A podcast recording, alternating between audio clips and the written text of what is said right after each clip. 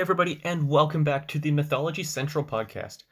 I'm very excited to introduce today's story, coming to us from Celtic mythology. And today we're trying something that I haven't ever tried with this podcast, so we're going to see how it goes. Today, the story we are telling is the quest for the Holy Grail, and this is a really, really long story. In fact, this story is so long and so intricate that this is actually going to be a three part series spread over the next three weeks.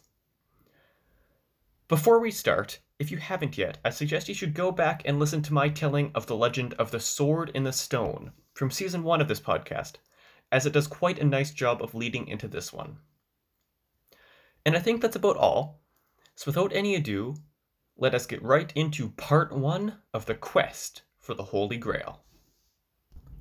Merlin had not been seen at Camelot for some time, and it's never a good sign when your wizard goes missing. Arthur was naturally concerned at this, and so he sent out some of his knights of the Round Table to go out in search of Merlin. The only knight that we are going to focus on for this tale, however, is Sir Gawain. While traveling to the forest, Gawain heard the sound of someone groaning. He followed this sound and came to the shores of a lake where a dense mist was coming from within. He tried to pass into the mist, but the barrier would not let him through. From inside, the groaning turned into a voice that of Merlin. He explained that Vivane, the Lady of the Lake, had imprisoned him there for all time and that nothing could be done for him any more. Merlin instructed Sir Gawain to return to Camelot and give Arthur the following message. The knight is born and ready to begin and accomplish this task for the good of the land and its people. Now is the time of the quest of the Sangreal. Hearing this, Gawain rushed back to Camelot and delivered the message to Arthur, who began to grieve for the loss of his dear friend, all while pondering over the message in his mind. Now, we're going to jump ahead a bit to the day before Pentecost. Sir Lancelot was returning from a journey with Bors and Lionel when he found the entire company gathered around the round table. Each chair surrounding it had a glittering gold name emblazoned upon it of he who should sit there. However, after all of the knights had taken a seat, there was still one empty chair. On one side, Lancelot, and on the other, Percival. And as all of the knights examined this chair, golden letters grew upon it, spelling out the following message. Four hundred and fifty years after the death of our Lord Jesus Christ, this siege shall be filled. And a siege was just another name for a chair. Now you could tell how magical this world was when, having gazed upon the chair for a bit, everyone simply let it be and began to eat, for it was Pentecost and a great feast had been prepared. Everyone was chatting and eating and having a good old time until the meal was suddenly interrupted by a squire, who rushed into the room, exclaiming that there was a great square stone floating down the river, with the golden handle of a sword shining bright like a cross stuck upon it. Now, this sword in the stone is not to be confused with the other sword in the stone. This seems to be an extremely uncommon common occurrence during this time. Arthur and his knights ran out to investigate this sight, and found the squire's statement to be true. Fixed firmly within this slab, as if it had been driven in, was a sword, upon which was inscribed the following words Never shall I be drawn forth except by he who is the perfect knight, and at his side I will hang. Sir Gawain and Sir, Sir Percival and many others tried to draw this sword forward, but they all failed. None could free it. And so they brought the slab with the sword still impaled in it back to the round table, where they set it aside and continued with their meal. However, once more they were interrupted when suddenly all the windows and doors of the room slammed shut. The candles flickered out, and seconds later flickered back on. However, now, standing in the room, was an old man, and with him a knight in dark red armor. However, this knight was clad with no weapon. He was young and beautiful, and the fairest of any of these knights that he had ever seen. He walked over to Arthur and bowed, walking over to the knightless chair. The golden letters that dis- displayed the earlier explained message rearranged themselves to read Sir Galahad, the High Prince. Lancelot, looking deeper at this knight now, he now recognized the young knight as Galahad, his son, and the old man as Nancenes, the hermit. Galahad took his seat in the empty chair, and just as before, completely ignoring this what must have been an extremely uncommon occurrence, the knights went back to eating. Nancenes took his leave.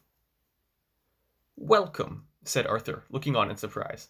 Please, tell us who you are. I am Sir Galahad, and my mother, Elayne, is the daughter of King Pelles, the maimed king, who lies crippled at the castle of Carbonek. I have heard of King Pelles, replied Arthur, and yet I did not know he had a grandson. You look like Sir Lancelot, as a young man. And with this, Sir Lancelot revealed the news that Galahad indeed was his son.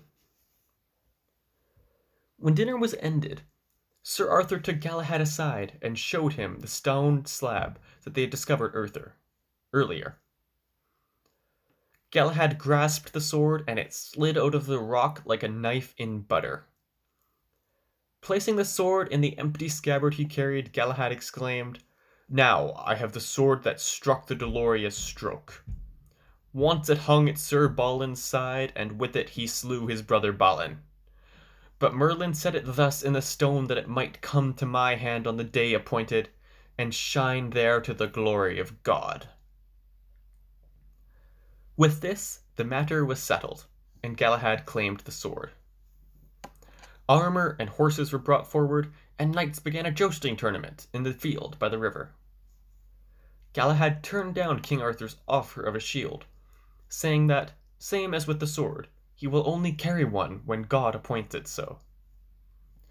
Thus, he took a spear and defeated justly all who stood against him in the jousting games. Not even Sir Tristram or Sir Gareth were able to topple him from his horse. However, Lancelot, Gawain, Percival, and Bors did not joust against him. At the end of the tournament, King Arthur and all the knights returned and took their places around the round table. Suddenly, once more, the candles dimmed, and thunder shook the keep. Lightning flooded the hall with strange light, and from this came a maiden, though none could make out her features, as the light was too bright.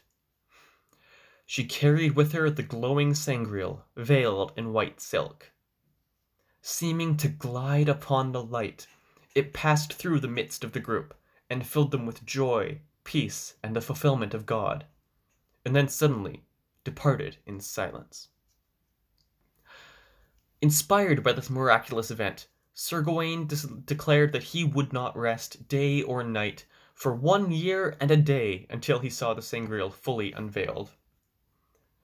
Arthur, hearing this, remembered the message of Merlin and was filled with remorse. He knew that the others would follow Sir Gawain's example and knew that many would die on the quest, and if not die, would not return. However, there was nothing he could do, and in the early days of summer, 150 knights, including Sir Galahad, Lancelot, Bors, and Percival, rode from Camelot on the quest of the Sangreal, and King Arthur wept, knowing the world had changed forever.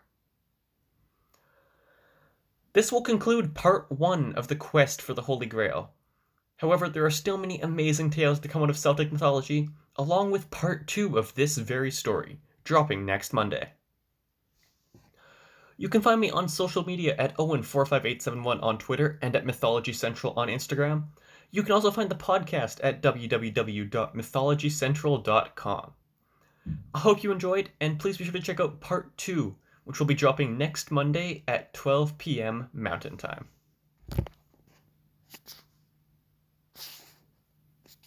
Música